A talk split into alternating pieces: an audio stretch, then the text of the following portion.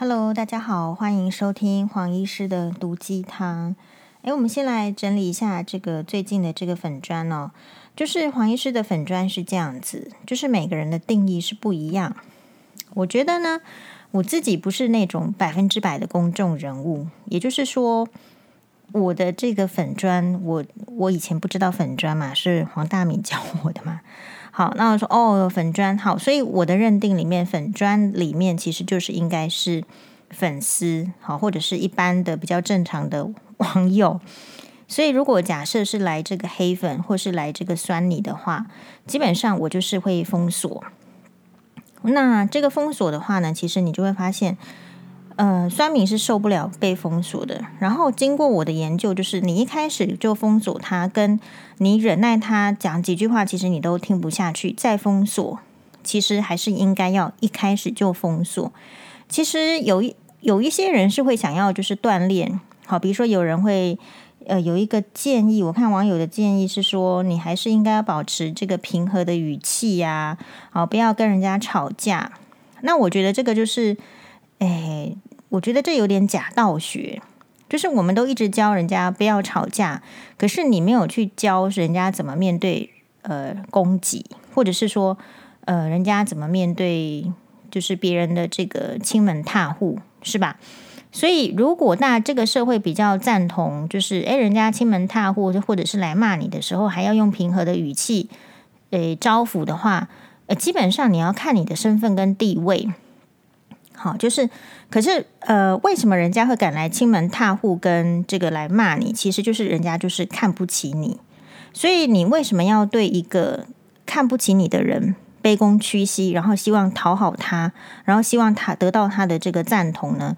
基本上黄医师是不做这样子的事情的。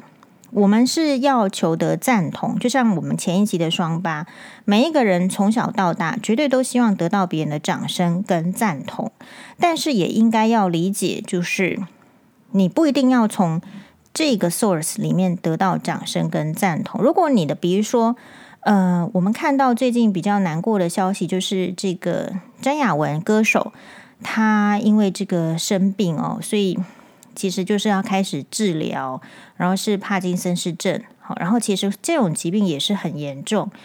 那就有一些回顾，所以就看到说，哎，他其实是在一个比较重男轻女的家庭长大，然后一直很在乎，很希望得到爸爸的肯定，甚至呢，就是在演唱会的时候呢，这个詹爸爸上台，他讲了说，哎，詹雅文不错。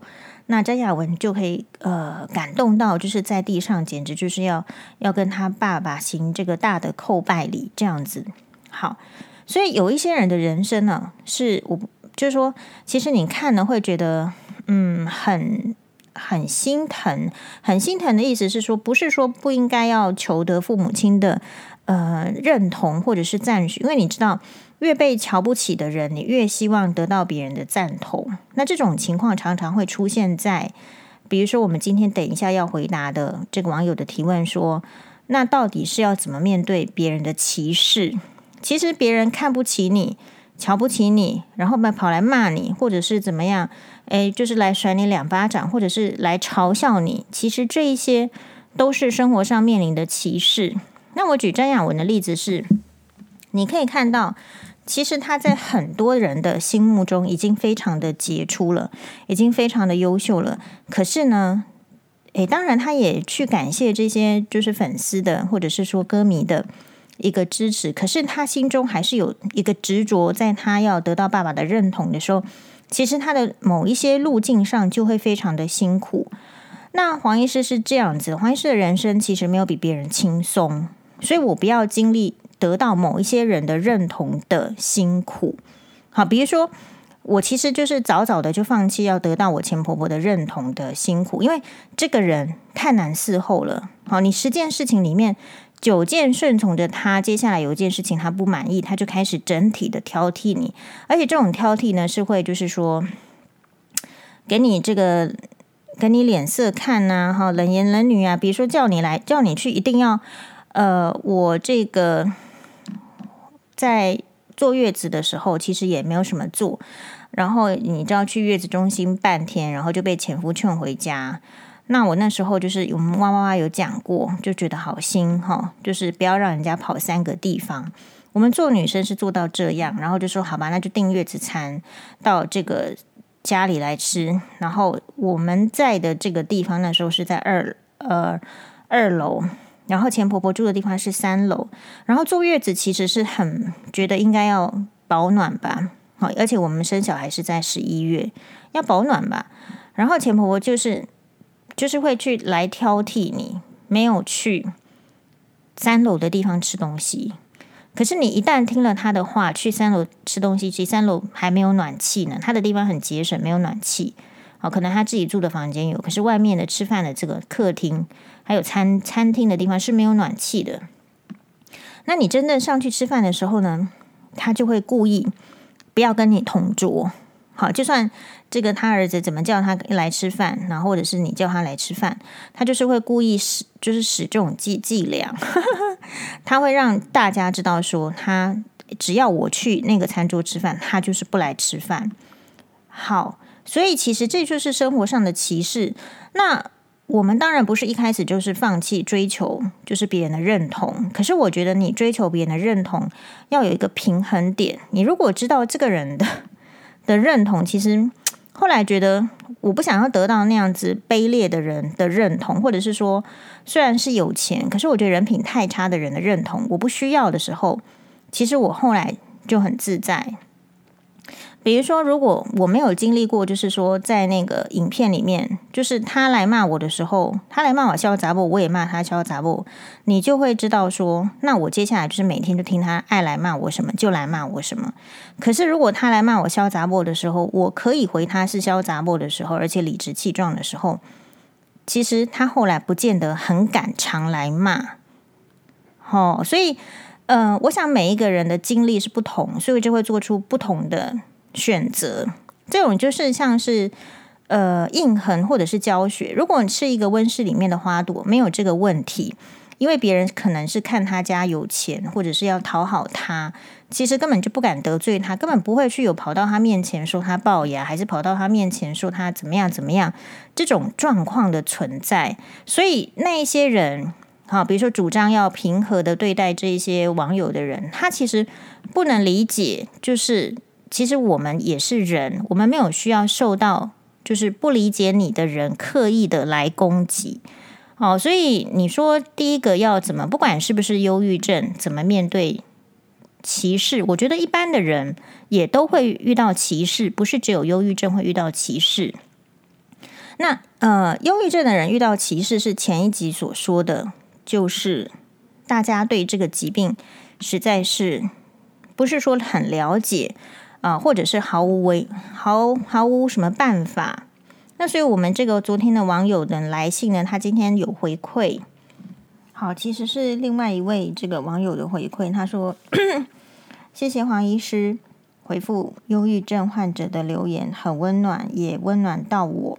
有时候真的需要一个人像黄医师这样的温暖谈话，而不是一味的批评患者的状况。有谁希望生病呢？”像我遇到的都说是自己不满足，却没有人鼓励建议怎么样重新设定标准。我不太会说话，不过我听完之后受益良多，我真的很感谢你。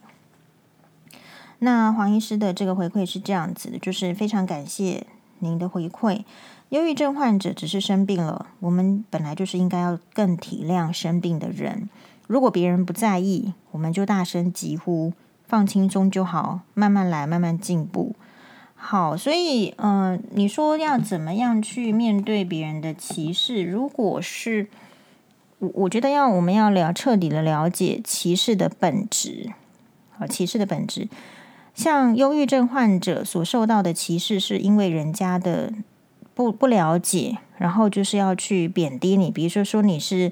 呃，不满足啦，诶，这这个呃，可能状况这么好，你怎么还会忧郁啦？我会说这样子的话，你去运动就好啦，你出去玩就好了。可是其实真的不是这样子。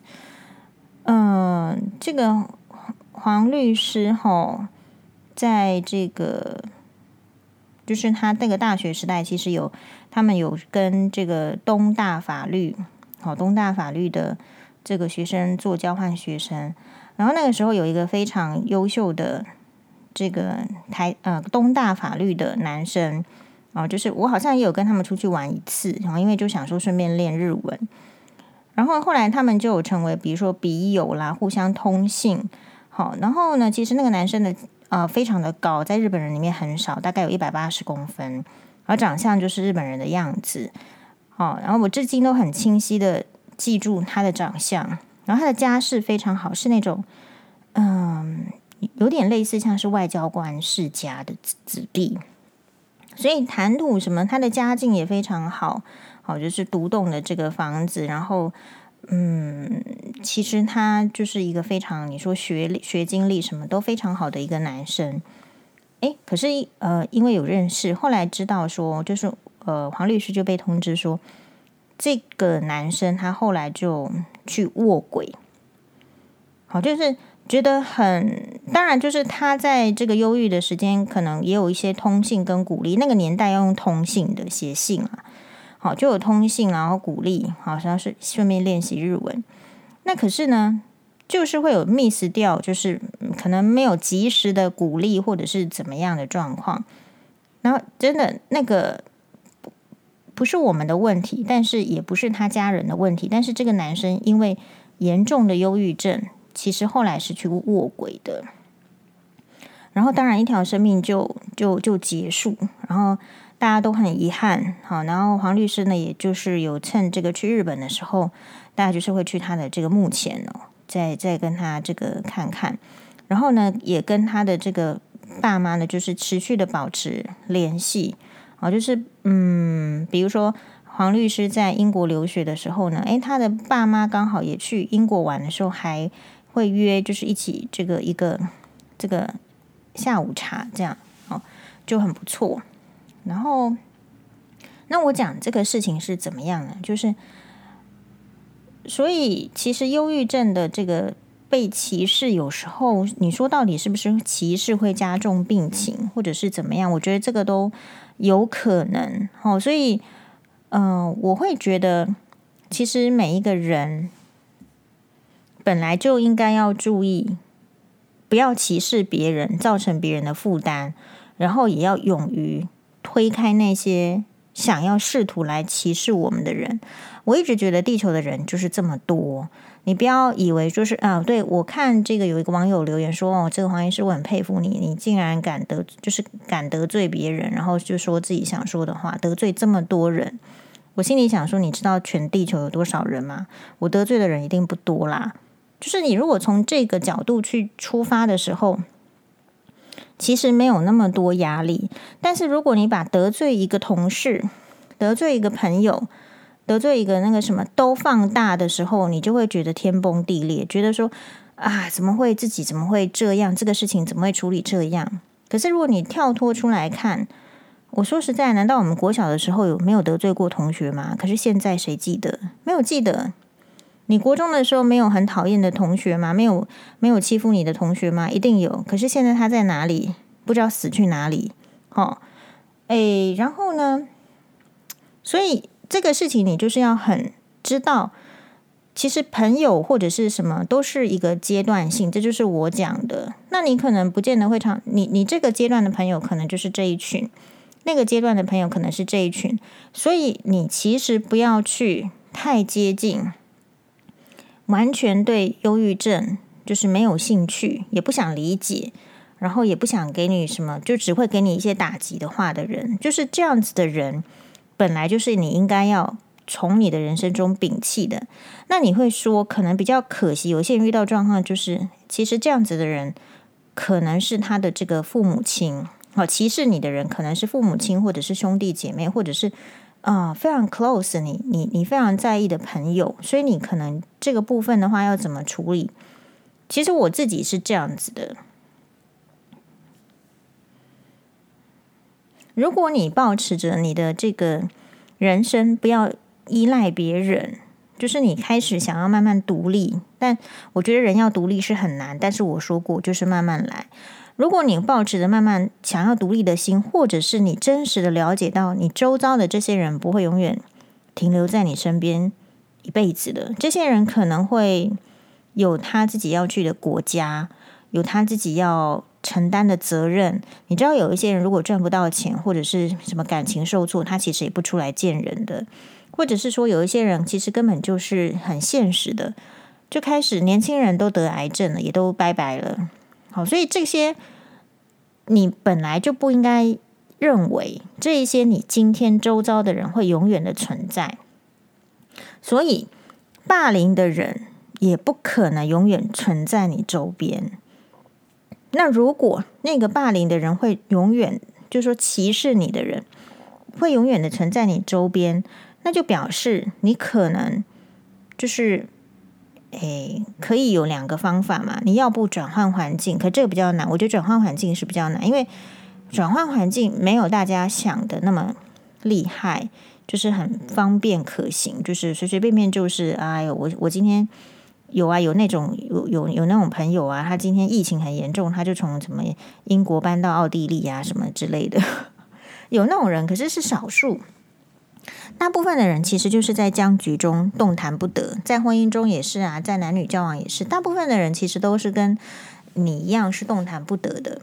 那所以你在一个你既定的环境当中，到底要怎么去处理，怎么去面对这个歧视呢？其实如果是网络的话，我觉得就很简单，就封锁。好，因为我觉得这边有个重点，就是其实这一些人你要知道的。他没有资格去歧视别人，像黄医师通常呢是不太会歧视别人，但是我事实上会歧视酸民。好，所以我在这边讲歧视也是有点心虚，就是每一个人都会有他想要歧视的人事物，只是就根据于他自己的经验了。有一些人会歧视家境背景不好的人，有些人会歧视穷人。有些人会歧视这个同性恋者或者是双性恋者，有些人会歧视长得丑的女生，有些人会歧视秃头的男生，就是这个歧视其实就是非常普遍的存在。那当然，很多人是歧视，比如说罕见疾病，因为长得可能比较跟一般的人不一样，或者是说很多人就歧视精神病患。好，那总归呢，我觉得解决这个问题的办法就是，你要让那个歧视对你的人生没有什么作用，就像灰尘一样，它是会出现的。空气中一定有很多的悬浮悬浮粒子，一定有很多的有毒的东西，只是你不知道而已。那歧视其实就是这一些悬浮粒子，就是这些有毒物质，只是你知道而已。所以，真正要能够面对歧视，就是你打从心里就是要。要让歧视呢这件事情不要去影响你的人生太多啊！你可以把如果说可以把这个歧视转为这个好的力量，比如说你可能诶其实是比较偏胖一点点，那你如果觉得人家的歧视会伤你的心，那其实你变瘦一点，你如果有想要变瘦一点，我觉得也无妨，因为如果瘦一点点，确实可能三高的这种慢性的这个代谢问题。可能是好好一点的，那这个是有用的。那这个歧视，我觉得勉勉勉强强，就是说，就是你你就反作用力嘛，你就反利用这个歧视。那可是很多人的歧视是就是毫无来由的，他就是歧视学历差的，可是他自己学历就是很差啊。那或者是说，他就是歧视没有钱的，可是他真的也有钱不到哪里去。比如说，他就歧视生病的。可是明明他这辈子也一定会生病，一定会死掉。那如果你这样想的时候，你就会觉得他的歧视是没有道理的。所以黄医师一直在粉专示范。你说这些人跑来这个我的粉专有啊，好几个，比如说来大声的这个嚷嚷说什么，我觉得你说的不不公允，那我就回他，我觉得我很公允啊，是吧？别人可以觉得你这样，可是你也可以告诉他，我觉得怎样。那今天大家会有困难，是说大家的第一步已经气弱了。当别人来指责你的时候，你不敢跟他说“我觉得怎你怎么样”，可是你没有区分说你你其实没有靠他吃饭呐，你其实没有没有必要去不得罪他。好，那当然就是说很多人会怕多得罪一个人就会多引来一个小人，这是一种说法。可是我觉得我们都是要有分寸的人。这个得罪其实不是真实的得罪，这个得罪呢只是一个盾牌。那你要来就是冲锋陷阵，我总是要给你 bang 几声、叮几下的。这个没有什么得罪的问题。好，所以如果你要面对歧视的话，你首先要知道说这个歧视是从何而来的。如果是这种歧视，我觉得蛮好处理的。然后另外有一种歧视，其实它是借由要歧视你。然后让你看到他是比你好的，那这个也很简单啊。其实我们就没看到他比我们好啊。好，这个在黄医师的粉砖里面就也是很多的示范。比如说，我常常会不能理解这些人其实就是没料，为什么会跑到我的粉专来，然后希望我采纳他的意见？如果他希望我采纳他的意见，是不是就要很多的前置的准备？比如说你的说话的态度。你就要注意，然后呢，你要怎么样表达你的思想？可是我们都没有看到啊，我们就来看到就是啪，也没有礼貌，然后也不知道在写什么，然后文句也不通顺，然后这样子的人就要我采纳他的意见，那我我说讲白了吧，这样的人到哪里都不会有人采纳他的意见，所以其实我封锁是刚刚好，也没有过分。哦，所以其实你就去试他这个人这类的人要来歧视你，是希望。打压你的自信心，让你看到他去他要的利益，他要的意见，他要的服从感。可是我觉得你可以想啊，这样的人不值得啊，不值得。如果他今天真的是玄彬或者是什么钟汉良，我们就是也是俯首称臣嘛，黄医师也很简单的人嘛。可是他就不是啊，就是他都没有经过锻炼自己、淬炼自己，然后来跟我说我做什么要加分，那我们得一百分，难道？你有给我礼物吗？没有嘛？是，所以其实这个就是大家一直放不掉的论点。你不敢去觉得这个人其实不够好，你只敢觉得自己不够好。Why? So 怎么会发生这样的事情？你如果有能力发现自己的不够好，你当然会发现别人的不够好。那最好的态度是发现自己的不够好，又发现别人的不够好的时候，所以知道人世间很平等嘛。是，那但是现在就是大家呢。就是在那边没有察觉到这种人世间的这个平等，然后呢，又故意摆那个阶级，摆那个阶级，就是他真的是利用金钱，就是利用身身份啊，或者是利用权势，或者是利用这个霸凌，就是反正就是无赖的态度来讲。像这一次的这个福原爱的这个事件，其实黄医师就是。看了新闻，我一定有感。可是我的感触不是一般般的感触哦，我的感触是源自于我有这样子的经验，就是呃，在婚姻中的这些挫折，所以我比较快会进入看到这个女人这样子的挫折，然后为什么选这样的选择。这个如果今天我没有就是曾经有过悲惨的经历，其实我可能不是这样想的。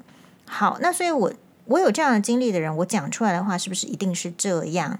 那就好了。所以各位，你也要知道，就是你有你有什么经历，你有什么学经历都没关系，生活经验都没关系。你总是要接触你的学经历，还有你接触的人，还有你喜好的事物，这些都会影响你讲出来的话就是这样。那既然你因为这样子的结构而讲出这样子的话的时候，你也要很坦然的接受，就是有些人就是会喜欢你的话，那很好啊。他如果愿意来赞美你，我觉得我们就很诚心的说谢谢嘛。可是如果有人是因为他自己其他的概念，或是自己其他的 background，然后他就不喜欢你，那我觉得也 OK，他就不喜欢你。可是如果他要因为跟你的意见相左，那特别要像来打地鼠一样把你打下去的时候。这个时候，我觉得我也没有这么好讲话，你也不应该那么好讲话。我觉得我们应该要开门见山的说啊，其实你你你就是个破命格，为什么来装皇帝？对吧？你一定要人家讲这么难听，你才知道你没有权利，或者是你根本就不应该，就是好像有一张老脸，然后跑到人家面前，然后说我的脸比你比你嫩，根本不应该这样。所以还是就是追本溯源。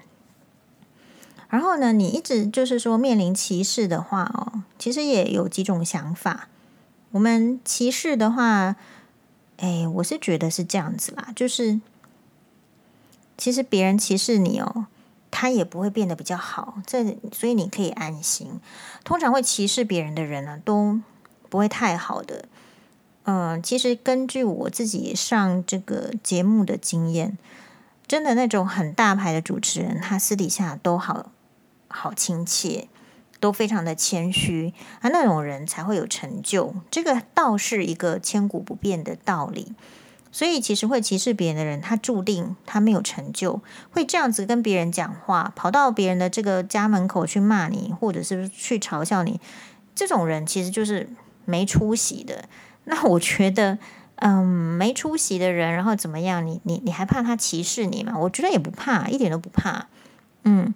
你倒是要怕，就是你身边没有，就是可以学习好的对象的人，因为确实近朱者赤，近墨者黑。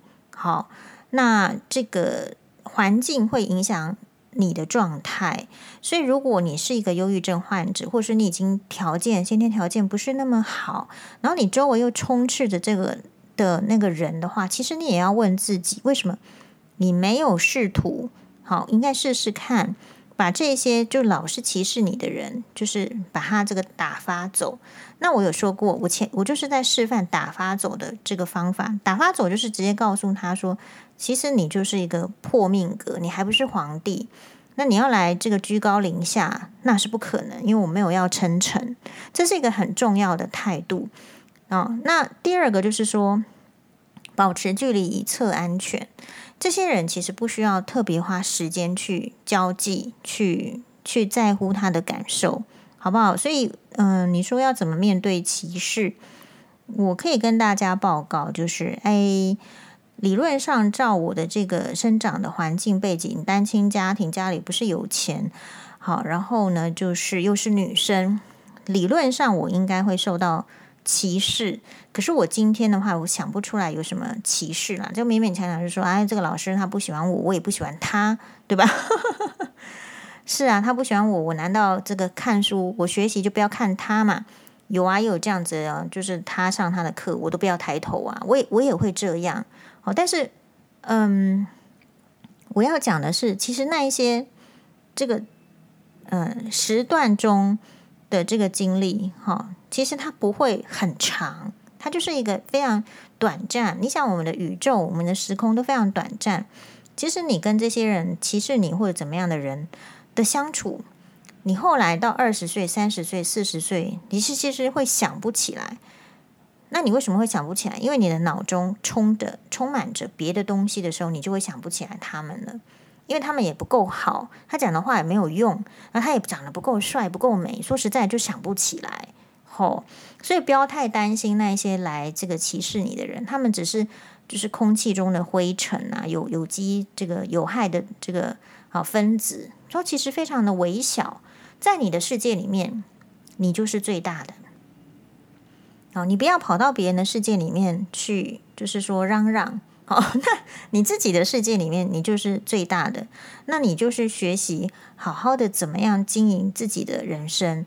我觉得不用在乎别人的评价，就是他要这个歧视嘛，你心情好一点，你他那歧视也没用。你心情坏，你本来就是应该要挡他。好，然后另外，我觉得歧视是一种社会的氛围。如果我们要我们居住的环境舒服的话。我们确实就是，呃，还是那句老话了，就是爱因斯坦说的，这个世界呢，不会被恶人摧毁，但是会被这个冷漠旁观的人摧毁。所以，其实有能力的人本来就是应该要去制止这些歧视的行为。好，那歧视的人自己也要帮助自己之外，有能力的人可以去阻绝那种歧视。我举一个例子好了，比如说。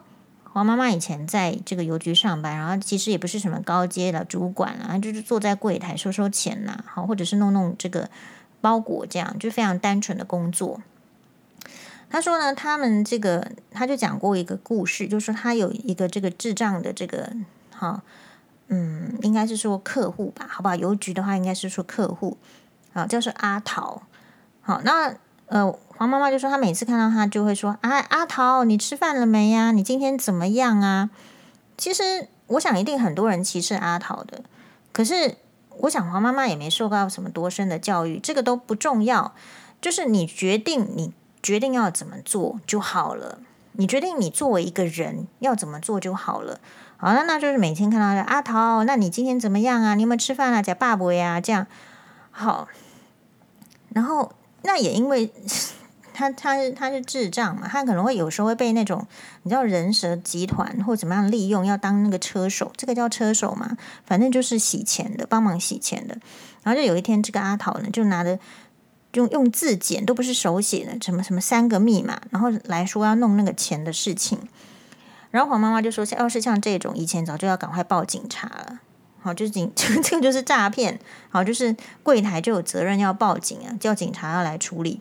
可是像他的话，就是看到这个阿桃，就已经看他很久，他就是一个智障的呃女生。好，所以呢，他也就直接跟阿桃说：没有阿桃，你这个是不行的，没有办法哦，你你这样你必须回去。然后也没有没有报警，所以。”呃，歧视有一些状况真的会被歧视，可是我们其他的人应该要带动哦，就是你你你你你不用特别去歧视那个劳力工作的嘛，因为你自己要有脑啊，你自己要有脑，你要知道如果没有那些劳力工作的人去帮你铺马路啦，或是帮你打扫啦，或者是帮你这个修水电，其实你就不会有好的生活品质哦，所以其实大家就是互相。那我觉得，不论做任何职业，都没有什么高低贵贱之分。那所以就是彼此的尊重，就是说你不需要跑来酸我，那我也不需要，就是反正我们就是在我们的粉砖讲话。那你如果对我不满，那你就在你自己的地方好好讲，或者说比如说你要去大海讲，或者你要去爬喜马拉雅山讲黄医师有多烂，那都随你。可是你如果跑到我面前来讲的时候，我就会告诉你这个行为很烂。然后我 我也瞧不起烂人，那这个歧视就会发生。所以有时候我们要检讨为什么会产生歧视，是不是这个人的这个行为有一些偏差了？所以我们也只能看到这一些歧视。比如说，你说有钱的人，其实我们也不应该仇富，我们也不应该歧视有钱的人。可是如果有钱的人他就很摆谱，他就吊着你的胃口。他就是希望你给他多一点好处，可是呢，他其实看不起你，也不跟你交往。他就是觉得你，你就是因为应该因为我是有钱人，然后就听命于我，给我很多种好处，然后让我不要等待。那这样子的有钱人，自然也会引起别人对他的歧视。好，所以其实有很多的这个层级跟学问，我们可以慢慢一起来讨论。谢谢大家，拜拜。